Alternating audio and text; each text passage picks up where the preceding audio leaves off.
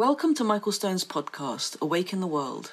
This podcast is part of an online community library we're developing, one that contains podcasts, videos, transcripts, and booklets based on Michael's talks. The goal of this library and this podcast is to bring mindfulness and mental health into the spotlight. Through this work, we're creating new ways to wake up through socially engaged, conscious, spiritual practice. We're creating a culture of compassion and collaboration. We've left our physical monasteries and we're bringing them online. Before we get to today's podcast, I want to take a moment to ask you to consider becoming a patron of this podcast through Patreon. Pledging is easy and can be as little as $1 per month. Just go to patreon.com forward slash Michael Stone and click on the big orange button on the top right of the page. Thank you for listening.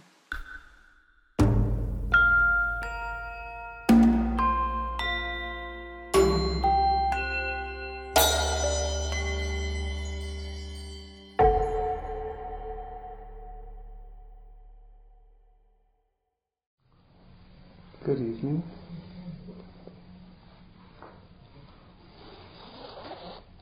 Is everybody comfortable? Happy? Content? Awake?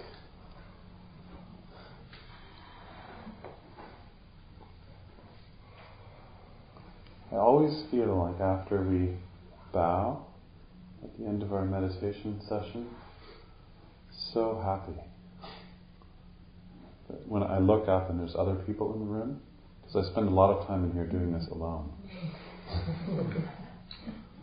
and um, it's good to do solo practice, but it's also really nice to sit with other people. And uh, it helps keep the fire going. Just like geese, you know, they fly together. It's more, or it's like when you watch um, bicycling in the velodrome, you know, wherever. Um, people bike in packs. It's more aerodynamic. So this is more aerodynamic kind of practice. And um, and the interesting thing about practicing with other people is it also changes energetically uh, the way that we're with other people. Because most of the day we're competing with people, fighting with people, negotiating with people, you know, and it's like there's me and then there's people. Especially if you're introverted. Um, and you know, one of the core teachings of yoga is just that you're not the me that you think you are. And this is a bit hard for people to swallow sometimes because you feel real, but I feel real. And there's nothing wrong with that, but the problem is, is that you feel really real. And I feel really real. And Tang feels really, really real. And I feel really, really, really real. But what happens is if you, if it's always you feeling real, then it's like you make a circle and you have ideas that this is me. And to have the idea that this is a me, you have to set a universe over there. Because you have to objectify something. You objectify other people, you know, and then it's like me against the universe. Who's going to win? the universe always wins, right? Because it's just a conceptualization. Does this make sense? And um, the yogic response is that it's there's nothing wrong with feeling real, but it's just that you and I are equally real. So even if you feel really, really real, um, you're just as really, really real as the wind is really, really real. And you both have um, uh, the realization at some level in the psyche that because everything is equally real, you're not the most important player you're not going to win against the universe. Um, because everybody is in excess of you. The whole world is in excess of you. One of the ways that yoga teaches this is that the background of any one thing is every other thing. It's your background. That's how far back your past goes. But it's also how far, how deep your present is, because you're sustained by everything now. Just like if you're a doctor, you ask somebody about their case history, it doesn't make any sense. Because a person's background, aside from their linguistic definition, is actually made up of the foreground of their experience.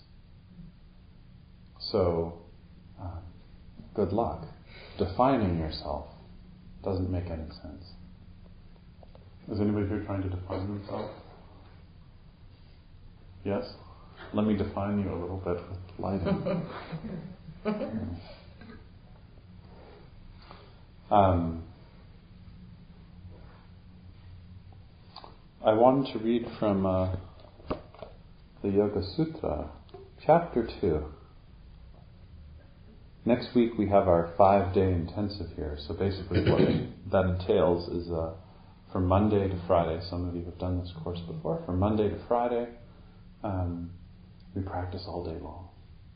So we come at 8 o'clock, we sit together in here, and then we go to the temple next door, we practice asana for three hours, and we come back in here and eat lunch. Ronit, you've done this too. And then um, after lunch we sit, we chant, we go through the Yoga Sutra. And so always the week before, I realize, oh my God, in a few days, there'll be people coming here from Paris and Calgary and Denver and what are we going to do? So it happened to me this afternoon. always pull out the Yoga Sutra, and there's always something. So um, that's also advertising. I encourage you to come um, and do that practice with us, which we do every season. And uh, it's a really wonderful way to build community and also to do uh, to deepen one's practice. Um, this is the second chapter. So those of you that are familiar with uh, the beginning of the second chapter, especially if you've read that really interesting book called The Inner Tradition of Yoga, it deals. did I just say that? The Inner Tradition of Yoga. It deals in the first six chapters with the first lines of the second chapter of the Yoga Sutra, which are the five kleshas. Right after that, here's what Patanjali says. In their subtle form, these causes of suffering are subdued by seeing where they come from. In their gross form, as patterns of consciousness, they are subdued through meditative absorption. Most people just skip those lines, but actually, for the meditator, these are really, really important lines. Um, but I'm going to read them backwards because it's a little bit more interesting. Because um, he always deals with the subtle first and then the gross. For most of us, we're dealing with the gross first and then the subtle. So, in the gross form, what arises in awareness are patterns of consciousness. And they're subdued through meditative absorption. Okay? So, one of the ways we can understand that is um, that consciousness, and it appears in six different forms feelings. What are the six forms that consciousness appears in? Feelings, uh, sensations. Um, no, those are the skandhas. Yeah, so, what are the sense organs? Eyes. Okay, so an eye. What's an example of eye consciousness? Images. Images. Sure, they can be inside the outside images, uh, green color. What's another sense organ? Hearing. Hearing. Hearing. So, what's an example of hearing consciousness? Ear con- sound. Um,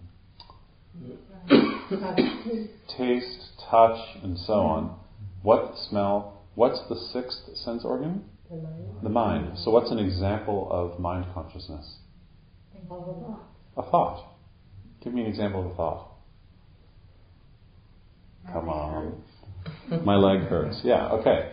So the point is that those are those appear as patterns of consciousness. They have name and they have form. Right? They might not have substantiality, like the form might not have mass, like a thought, for example. But nevertheless, it's recognizable because it appears in a pattern. Right?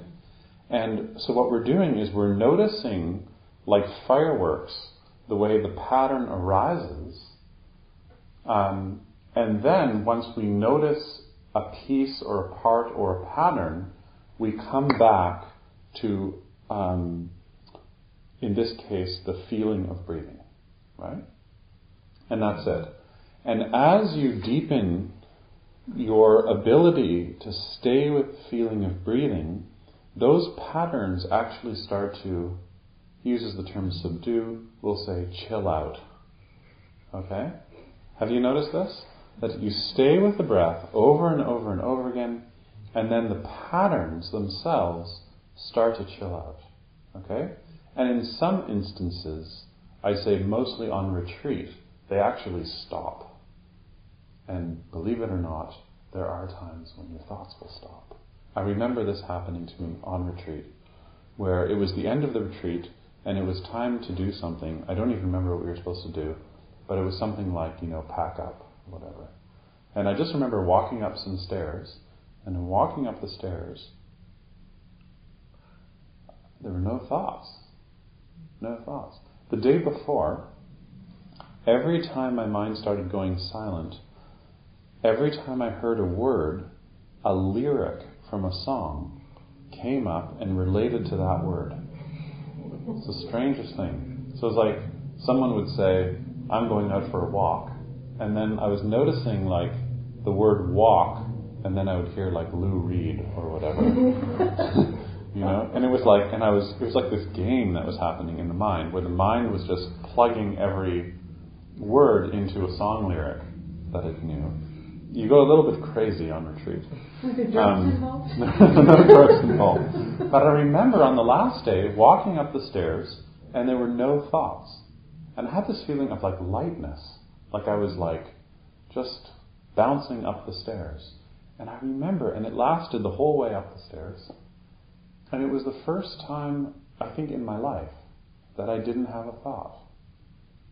Has anybody ever had this experience before? Just and, and there's awareness of it, noticing there's nothing there.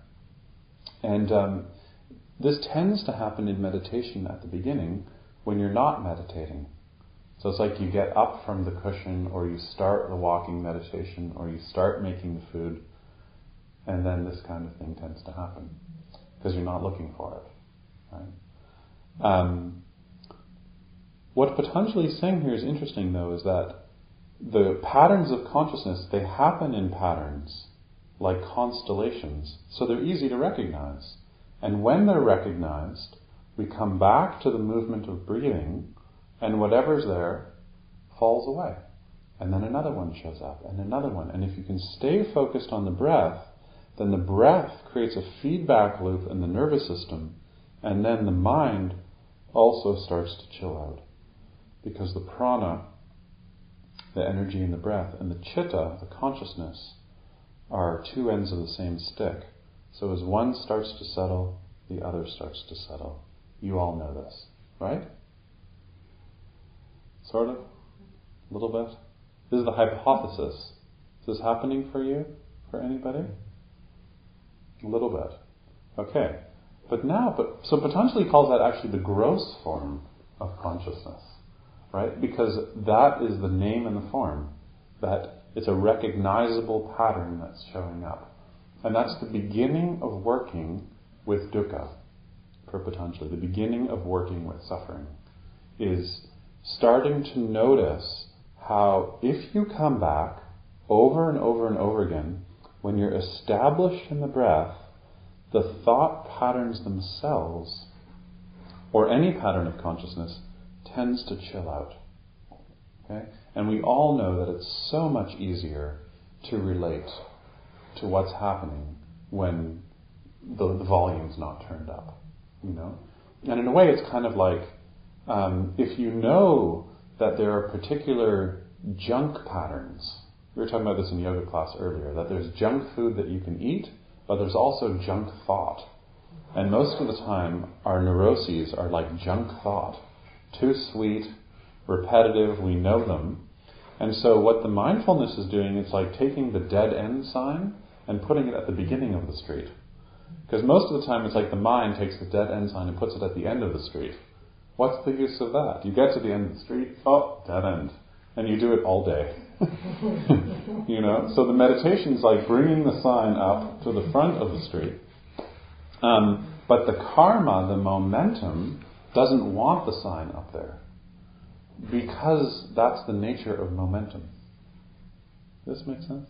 I heard a song on the radio by Neko Case, lyrics. And uh, the lyric in the song today I was listening to it was momentum for the sake of momentum. It stayed with me. Momentum for the sake of momentum. Which is kind of like desire operates like this, right? Like the thing that desire loves the most is just desire. The object is unnecessary. So this is what the mindfulness is doing. It's pulling the dead end up here. So, oh, thinking, back to breath. Oh, whatever loop you've got, that's predominant. Back to the breathing. How that's really practical is that then, during the day, when you're going for the cigarette, or it's midnight and you're going for your ninth dessert, you have something to come back to that anchors you in the present moment, other than the momentum of the habit energy. Okay? And so Patanjali is saying that's how you work with the suffering that's created by the habit energies in the mind. That's how you work with it. But he calls that, that's just the gross form, he calls it. Is this clear? Mm-hmm. But then he says there's a subtle form. Whoops. I've read this book many times. I don't even need the page numbers. so, in their gross form, as patterns of consciousness, they're subdued through meditative absorption. But listen to this now. In their subtle form, these causes of suffering are subdued by seeing where they come from. Okay? It's a little play here. By seeing where they come from. Those of you that have been studying um, Buddhist psychology with me over the over the year, we know that in the mindfulness, uh, four foundations of mindfulness, one of the things the Buddha teaches is that you watch the arising of a thought or a feeling, but also the passing away. So here Patanjali is doing exactly the same thing. He's saying that these patterns are arising out of something and then passing away. This is so cool, right? Because then you start to see that whatever it is you're noticing, it has no essence, it has no substance, it's totally transient. And it's built out of memory, association, language, culture, and the force of karma, which is not just your actions, but the actions of the culture, all the words that ever been, have ever been spoken, all the chairs that you've ever sat in, they all influence who you are in this moment. And they influence what's showing up right now. But the pattern itself has no inherent substance. So it's built on all these conditions that are falling away. But what happens is, is as soon as there's a pattern that's repetitive, it constellates the karmic movement in the mind body, which was what we call memory, and then we associate to it and invest in what's arising, and then refer it back to a me, which is an objectification. And then we make it real, and it's about me. Yeah? Patanjali is saying that's a little bit more subtle to notice. Okay? But I think that most of you once you can find a little calmness in the meditation practice, you can start to notice that whatever is moving through awareness, it doesn't refer back to a self. Okay? But when we say self, it's not just that it doesn't refer back to a me, but it doesn't have a self. In other words, it doesn't have an identity. It's just a phenomenon. And this is such a different way of relating to what arises in awareness because usually we, we focus on the fact that it has content and it means something, it has a value. And the value is just what we what we invest in it. It doesn't have value. This this wall doesn't have value. The value is what we invest in it, so to speak. Are we together on this?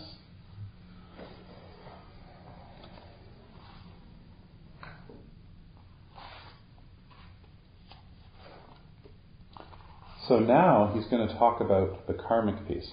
The, so these causes of suffering are the root source of actions. And I love this part. This is the clearest definition of karma.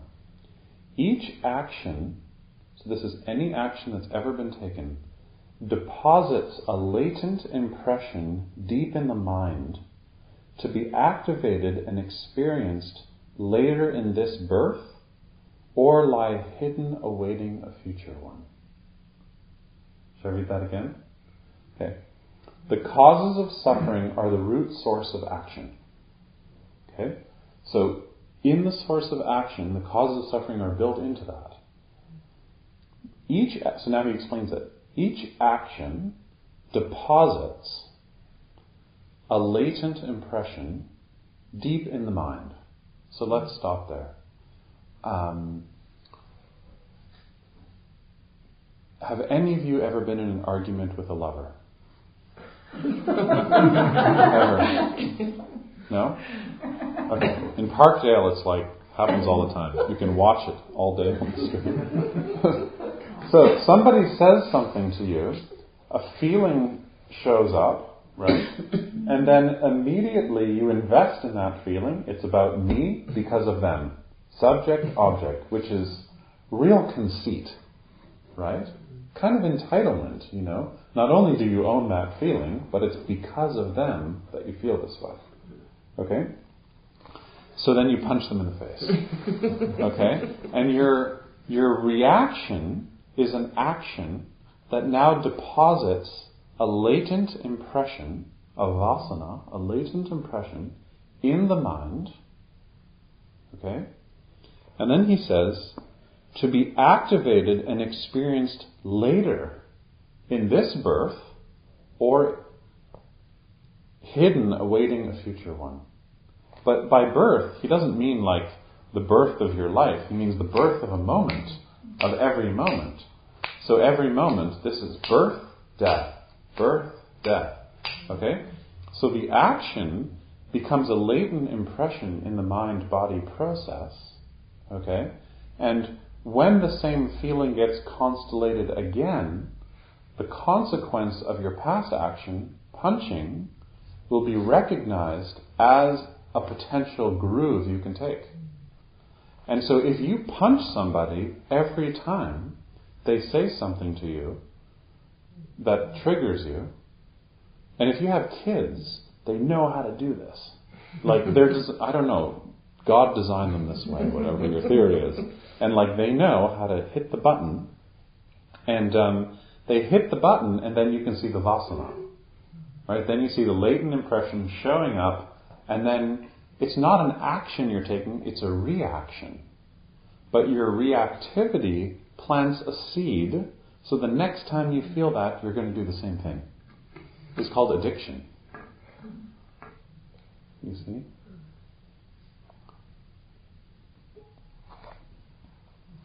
Then he says, so long as this root source exists, its contents will always ripen into a birth, a life, and an experience. So long as you keep planting these latent impressions, they'll always ripen. Okay? In a way, what he's saying to you is, what kind of seeds are you planting? Right? Is that if every moment of perception is an action. He's calling, he's even calling perception an action. It's planting a seed. So, what kind of seeds are you planting through your mode of perception? And it's stunning. Okay? So, in a way, you can see here how ethics and awareness are intimately tied together. You see? because it karma puts everything on your shoulders. Not the you that you think is you, but the relative, psychological you.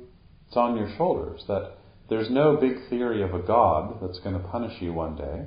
Instead, there's karma, which basically just means you're responsible for your actions. Pretty simple. And that every action has a consequence. So then you need to pay attention to the kind of actions you're taking because those are the seeds you're planting. So it's, it, this is ecology, it's not philosophy. Is that clear? Sort of? Um, I'll just keep going. This life will be marked by delight or anguish in proportion to the good or bad actions created by these stores of latent impressions. The wise sees suffering in all experience, whether from the anguish of impermanence or from latent impressions laden with suffering, or from incessant conflict as the fundamental qualities of nature vie for ascendancy. That takes a bit more explanation. But the last one that I want to read. But suffering that has not yet arisen can be prevented. Love that. Suffering that has not yet arisen can be prevented. How can it be prevented? So he said earlier, two ways. One is being able to sit with what moves through awareness, watch it from a place of stillness, so you have something to anchor you in the present moment other than the grooves. Okay? And then you can start to plant more wholesome grooves, to use that language. Okay? Practically speaking, this means that anybody here who has um, a clean conscience, I'd say this is dangerous. Really, it's dangerous to have a clean conscience because you don't really recognize the effect of your actions. See, and that's why Patanjali teaches non-violence, not peace, because he assumes that there's going to be some level of violence in everything that you do. I don't know if anybody's ever had this experience where somebody who's vegetarian says to them, What right do you have to kill an animal? What right do you have to kill a chicken? What right do you have to kill, to take, to take a life? How do you respond to that? You see? But ethics in the yoga tradition is context dependent. Context dependent. So you can't make a rule because you're going to break it a thousand times a day. But it motivates you to pay attention to the effect of your actions. So when somebody in downtown Toronto says, What right do you have to kill an animal that you don't raise when you could go eat, you know, a locally grown tomato? You can even find them anymore, not this year. Um, how do you respond? You see?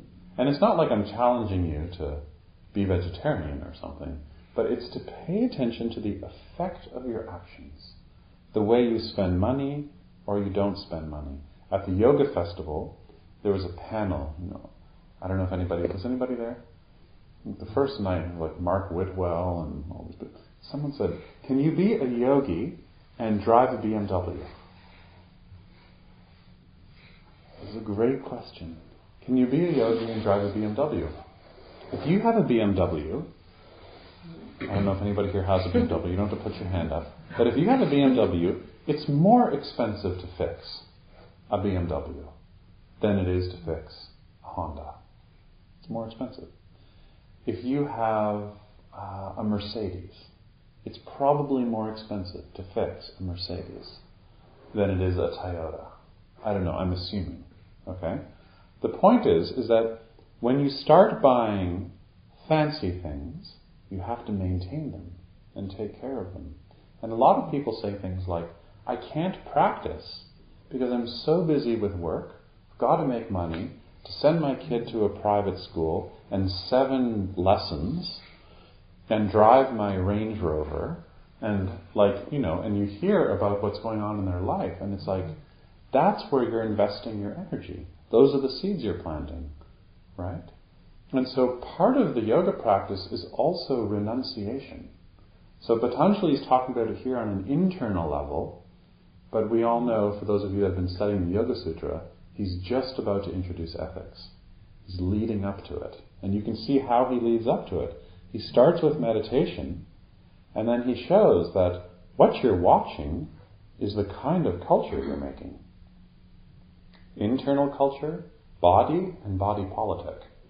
All at once. And it's totally dependent on your quality of awareness. Okay? Is this clear? Yeah? Okay. So my response to the person who can't practice is sell your car. you know, get a cheaper car. Then you won't have to earn that much money to keep that car going. You know, you can have a cheaper car. There's other ways to get around. And then there's renunciation. There's letting go. Letting go. Because your identity is not wrapped up. Wrapped up. In the outer persona that's created when you have a fancy car. Sorry. have a fancy car. But you know, in spiritual communities nobody likes to talk about this stuff, so in the garage we can yeah. Because what happens is in a lot of spiritual communities, to keep the monastery going, you have to have a lot of wealthy people. And then you can't really talk about renunciation. Um, because, uh, you know, you need the wealthy people to come. Yeah. So, see that time and time again. Yeah. Okay. Any questions? Comments? In that case, the case of the car, I believe that people are also identified. Part of their identity Mhm. is the, the car itself. What does that car say about the person I am, or Mhm. or having a car like that? It's um, I don't know exactly what I'm trying to say, but Uh, yeah. It contributes mhm. to the self image. But have you ever bought a fancy car? Have you ever bought a car? Yeah. Okay. You get excited about buying a car. Oh, this is, you know, we, we, we had a pickup truck. We had to sell it because our son was getting big. He was like grabbing the steering wheel, kicking the radio. Because, you know, he was like our family and glass. and uh, so we bought a Subaru, you know. But when we bought the Subaru, it's not just buying a Subaru. It's like, oh, this is a Subaru, four-wheel drive, and we spend most of our time out of the city. And uh, four-wheel drive really made sense because the pickup truck was dangerous, you know. But I could watch as we were buying a Subaru that when you buy a Subaru, you have a Subaru, right? yeah. There's like, there's a persona. You're like a Subaru person now, you know. And it's like, you know, you're, if you ever go to Boulder, Colorado, if you don't have a Subaru, you're not cool. It's like you need to have a Subaru. And so, the, but you can see how there are these identity traps, which are awareness traps, through the way that the items have also been marketed. And we fall for it. Okay? And in you falling for it, you reinforce it if you identify with it. You see? And this is a real snag. And I think earlier in September, one of your homework assignments was to take the thing that you most wanted and not get it. Do you remember we did that together? It's a really interesting practice because you can see how much we invest in desire externally, wanting, tanha, craving. Yeah. So when we were buying our car, I felt that way. And then what happens is you buy the car, and then a week later, it's like rubber and metal gets you from one place to the next. It's just a car. And then the mind goes, right? What's the next thing that I can get? Because the car didn't do it. So now I need a lover.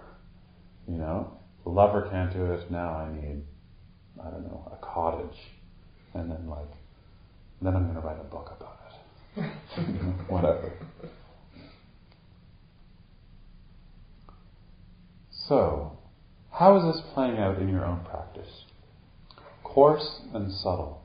Being able to notice the object of meditation as you get entangled in the fluctuations of consciousness. Step number one. Step number two is then starting to notice the impermanence and emptiness of whatever it is that you're noticing. So tell me, how's it going? I've told you the theory. What's happening in your experience?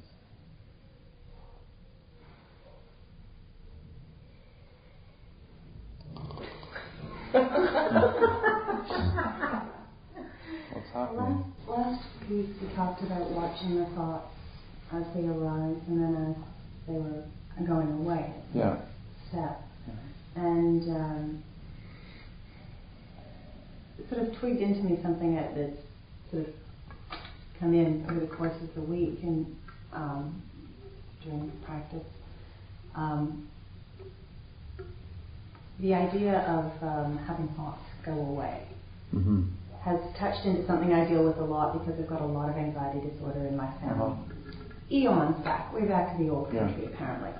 Um, and so then, you know, I've become a little super conscious, touching into perhaps a little anxious about the fact that I'm making these thoughts go away, and then I'm finding, oh, well, then I'm I'm needing to sort of have some closure about these thoughts. But Mm-hmm. I've become, I've enjoyed up until this point Mm-hmm. allowing them to go away without having to feel a sense of closure or resolution. I, I still believe that I don't need closure or resolution Yeah. to, to watch them go away, but Mhm. then my, for lack of a better word, anxiety about making Uh-huh. them go away and repressing them therefore and having them come out in some other strange way, like my sister's head shakes now or something.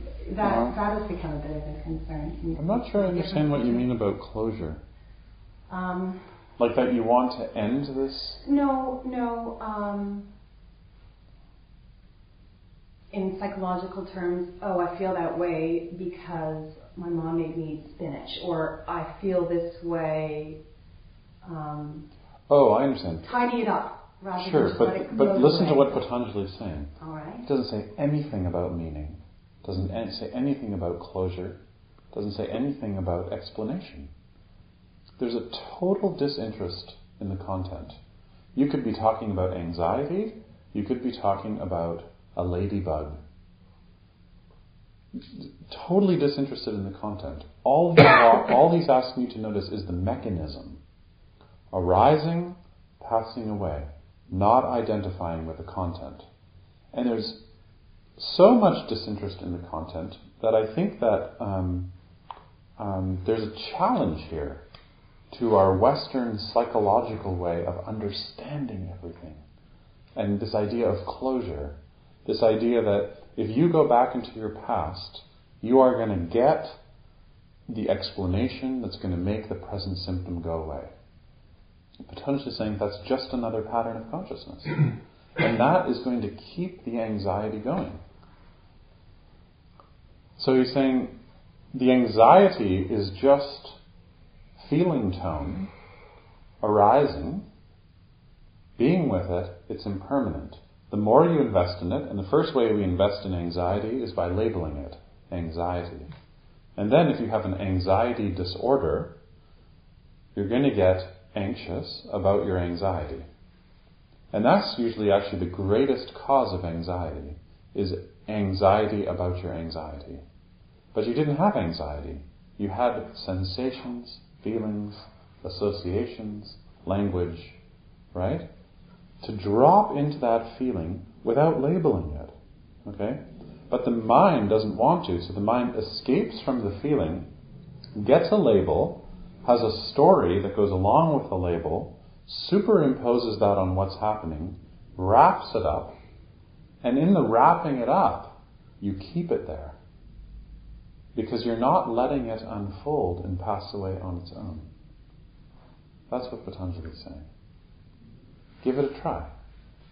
try it. Yeah, I use the word anxiety, but that's not mine. It could be anything. yeah, that's I'm, so I'm trying to transpose that into mine, but okay. Yeah, and that's what I'm saying. Is like you are might be using the word anxiety, and it might not be as accurate as you think. Oh no, that's Yeah. So uh, when I, before I retired from being a psychotherapist a month ago, um, when people would say, "I have anxiety," I'd say, "I don't know what that means." Or people say, "I'm clinically depressed." I don't know what that is. What is that? Or someone says, "I'm depressed." I don't know what you're talking about. What is that? What does that feel like? What does that smell like? I don't know what depression is. The word doesn't mean anything. To try and drop through the pathology to the image, to the feeling, to the sensation that's actually there, not our idea about what's there. Okay? And to watch the tendency to be an archaeologist, a psychic archaeologist, to go mine the past for an an explanation that you unconsciously imagine is going to take the pattern away in the present. It's Woody Allen syndrome.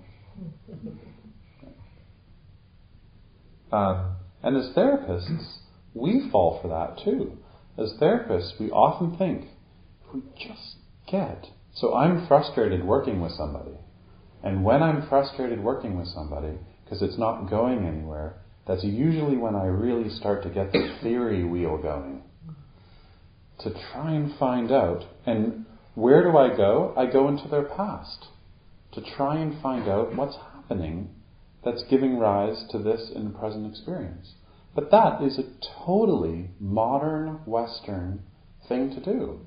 If you were living in a small, by a small river in West Africa and you had anxiety, uh, you'd probably wonder about the season or how you planted something or the way the dam was constructed. You wouldn't necessarily connect your anxiety to your family. You know, it, it could have been something you said to somebody. Like, we're so reductionistic.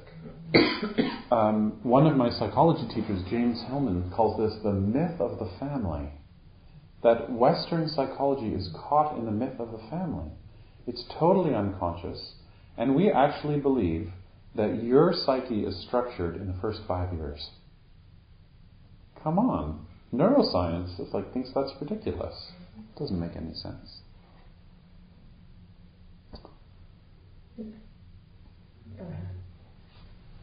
Well, I, I, I just was going to respond. I mean, I think that they're I think that the grooves can get set quite strongly in those Uh-huh. first five years, and Yeah. I think it is important to go back, Yeah. but to recognize that it is malleable and Sure. flexible and Yeah. dynamic. Yeah. But I guess this, what I was sort of hearing is um, that where we don't want to attach too much importance to what we see, and yet there are patterns that we see to in things, and so Yes. depression or something is an overarching term, it's a symbol hmm of many things, but um, I think there is still value in, Sure. seeing. Patanjali is saying that. That's what he calls the gross form. Yeah. There's value in recognizing a pattern. Psychotherapy, at its best, this is what it's doing. It's helping you see a pattern. And patterns, by their nature, are historical. Mm-hmm. Okay? But Patanjali is going further. He's saying that there actually really isn't a pattern. That you are superimposing the pattern. That that's just the way the mind works. It can't recognize things that are not in a pattern. So he's saying like the next level of responsibility is to see how you're constructing the pattern.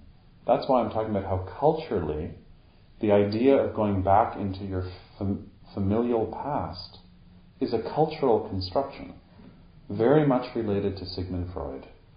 Okay? Like, before that, people didn't do that.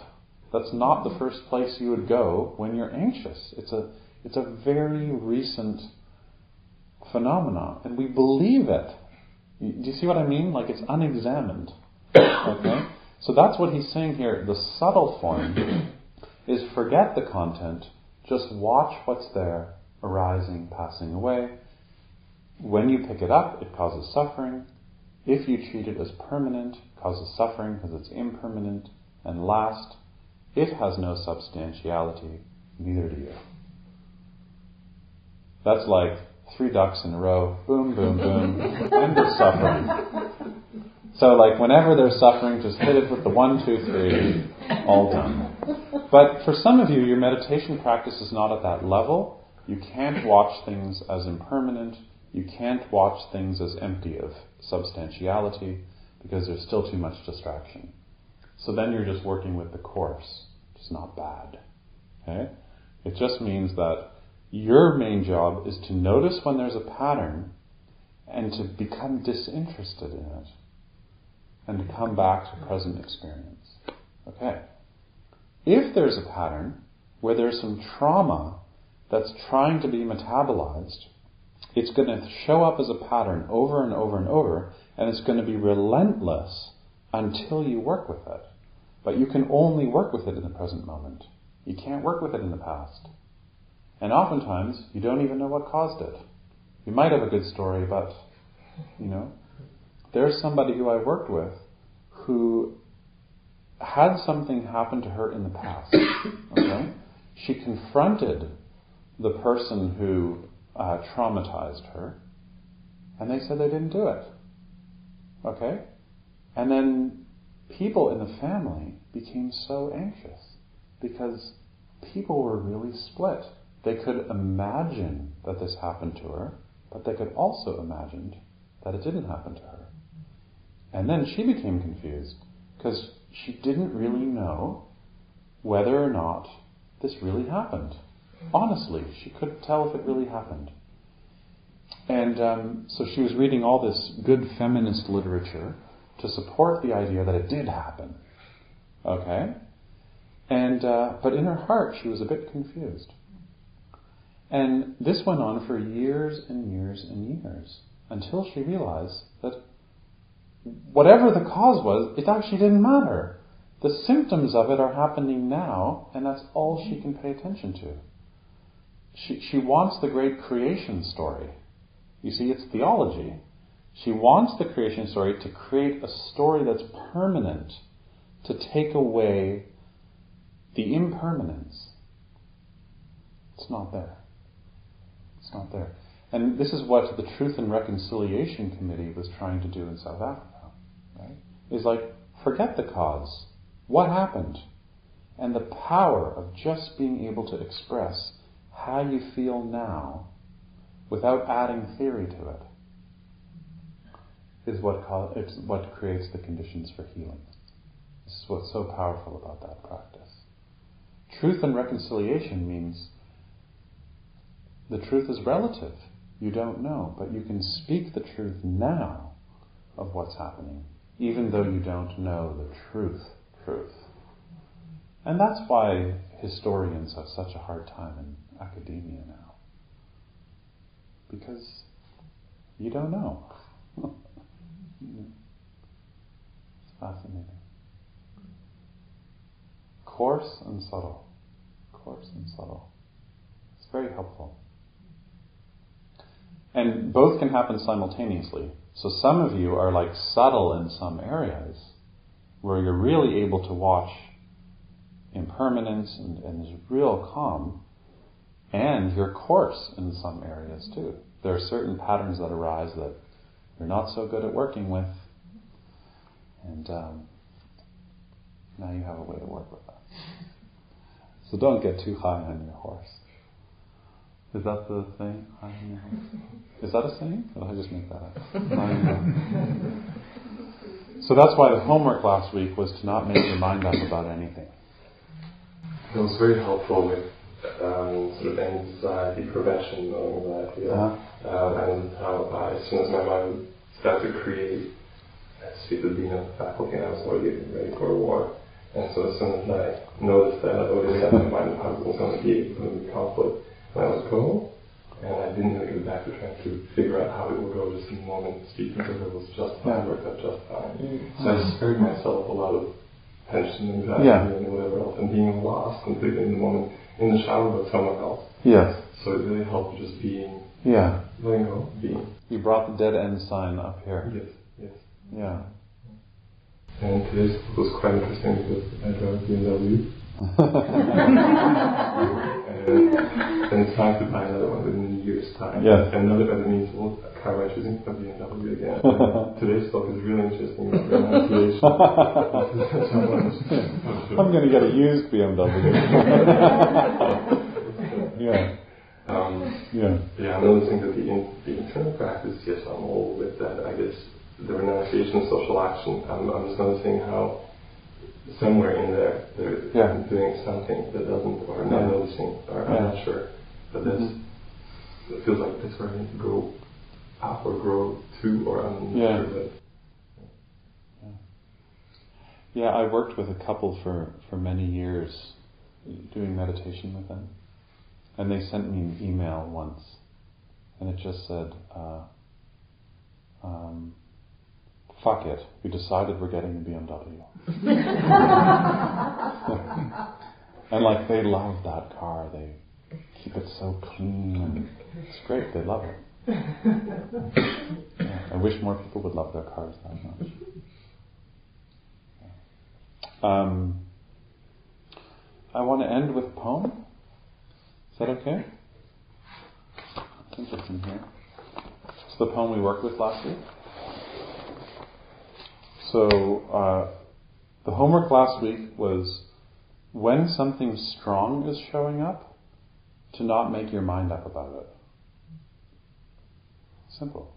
To not, and the interesting thing is that often a solution could show up, and a, a new idea could show up, but just don't make up your mind about it because the first ideas you have about it are usually the latent impressions blossoming.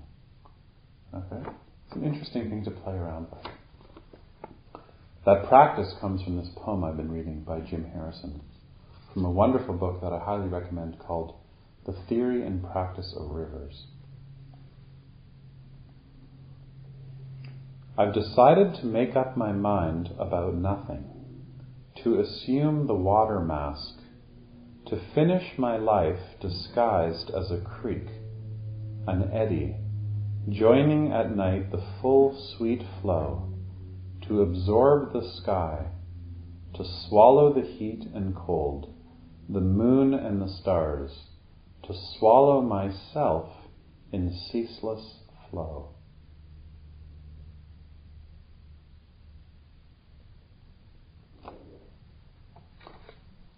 So there's your homework. Swallowing yourself in ceaseless flow. Being a river. So, let's finish chanting. Hmm.